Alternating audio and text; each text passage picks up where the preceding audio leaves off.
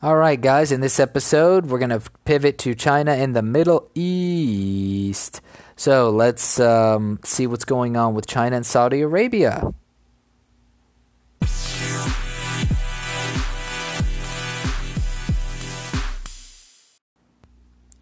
All right, so let's talk a little bit about Saudi Arabia and China.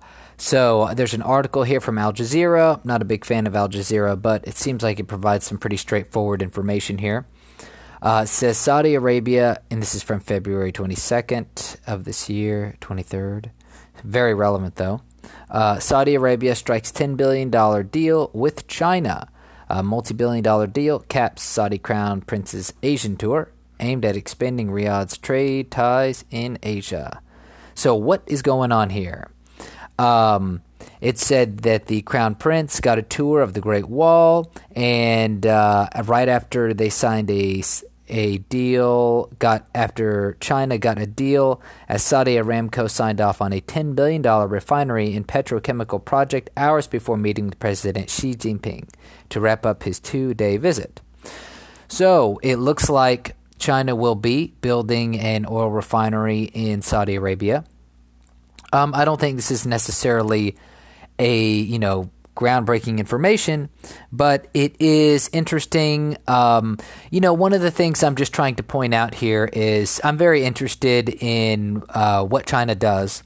I consider myself a bit of a um, uh, what is it, an amateur China watcher at this point, and just trying to learn about the Middle Kingdom as I study the language and the culture. I just enjoy it. It's a good, fun hobby. Um, one thing that I've been looking at a lot, obviously, is the One Belt One Road initiative and just China's overall strategy. Uh, from what I've been learning, reading, and listening to Henry Kissinger's book on China, China has a, or Chinese leaders tend to have a very long term view. They tend to lay things out um, step by step. But one thing they try to avoid is being encircled. And things move so quickly nowadays. Information moves so quickly, resources move so quickly that in order for a country or a massive power to not get surrounded, they have to move fast. And we kind of see this going on with China. Um, lots of deals being made, lots of projects being undertaken. And like I said, I think it's a dual thing. I think it's getting access to resources for the economy, um, you know, for military strategic, as well as they got to keep the uh, their economy running.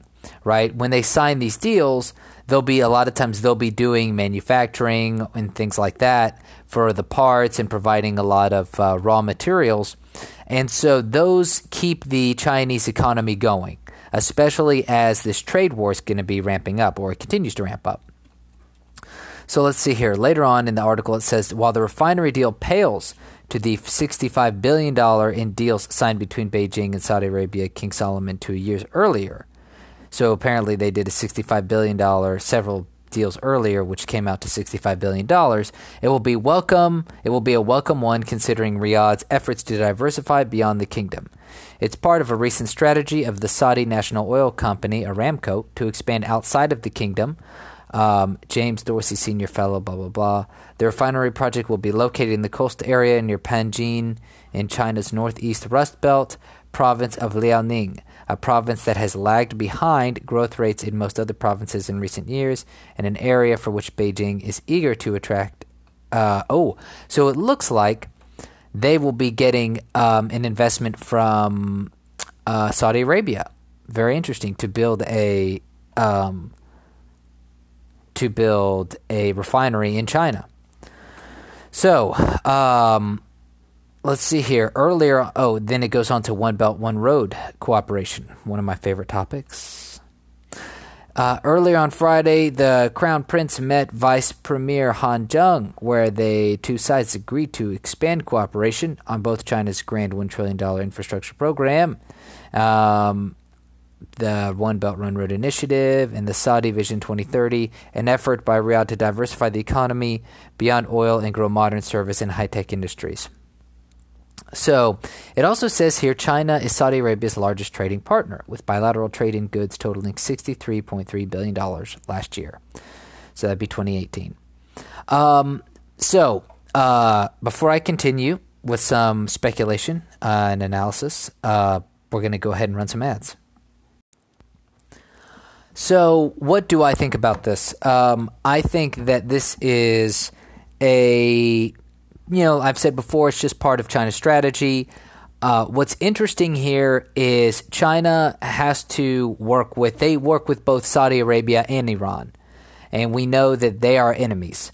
So it's interesting here that Saudi or not uh, that China this plays into what we know about China already. So they play a very uh, business oriented game.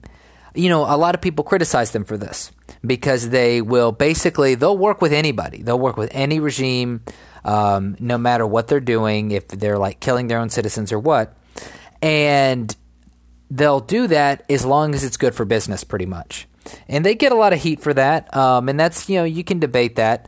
I'm not going to talk about that here right now, but this kind of plays into that, right? We see a situation where China is cozying up to both of these countries, Iran and Saudi Arabia. And to be honest, what's funny about it is, in my opinion, it, that serves uh, advantageous foreign policy. Um, and it brings you in, it also, it kind of almost reminds me of when I hear or read about the Chinese ancient kind of tributary system, um, I know that's not necessarily how this is operating, but like when you think about an empire or like a, a kingdom back in the day, um, they when you read about them, they didn't seem like it was about political ideology, right? It was more or less like, oh, we'll trade with you, you know, like we'll do business with you. Um, or if they took over an area or they expected taxes or something. But, you know, I'm a student of history. I like reading history, and I'm sure there's places where I'm wrong. It just seems that throughout history, that political ideology wasn't as important as, um, like, you know, territory right? So you had your territory, they had theirs. You would trade with each other, but you didn't really give a shit if uh, you know, they prayed to a different God or if they believed in a different system of running their country. It just didn't seem like so much of a big deal. And the way that China's running their foreign policy seems closer to an older tradition of foreign policy, which is, hey, um, you know, just give us access to trade and we don't give a shit what you do, to be honest. And to us nowadays, that seems strange because of the current political order, the current world order where we have all these nation states and you know everybody it's are you a democracy? Are you a republic? Are you a you know like what what system are you under? You're a monarchy. And we have all these you know this is more of a western thing out of the last few hundred years where this is really an issue. Um, and maybe even more so in the last century right because like you go back a couple hundred years ago and i don't think this was really a big deal even though people might have said it was but this seems like a continuation of that older style of foreign policy. Reach out and do trade and don't worry about anything else. Another thing I want to talk about here is the Saudi Arabia, US, and China thing going on. You'll find um, articles about the pivot, China, uh, Saudi Arabia's pivot to Asia, pivot to China. That could very well be possible. Uh, they could very well be doing that. I think from an economic standpoint, they're already doing that, and that makes sense, right? Saudi Arabia, they are going to do what they can to stay, I think, in good favor with us for the time being, and China because China's a moneymaker. China, I think, is like the biggest oil importer in the world. Um, they, you know, I mean, it's and it's probably going to continue to grow. And so, with that being said, that makes sense for the country producing so much oil to you know they're even they're closer to China than they are to the United States. You know the so it's closer. They send more over there. It's like it makes sense that they're going to strengthen those ties. The one thing, though, see, that probably won't change for a little while is that I think we have a lot of military cooperation with the Saudis, and that's probably, um, you know, that's a big deal. Uh, that kind of defense. So I think that that will keep the Saudis working with us probably for a while, whether or not people like that or not, because you know the Saudis are responsible for doing some messed up stuff or funding some messed up stuff, um, you know, terrorism and things. But you know, is this a big shift in the global order? No, I think this kind of goes into my current understanding of how I think things are going.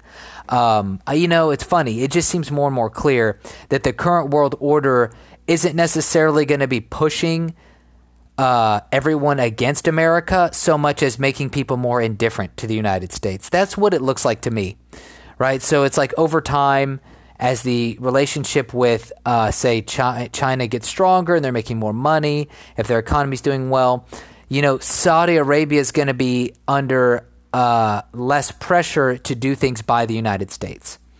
Now, that being said, Saudi Arabia still is probably not going to want to be under the thumb of the Chinese, right? Who do you want to be under?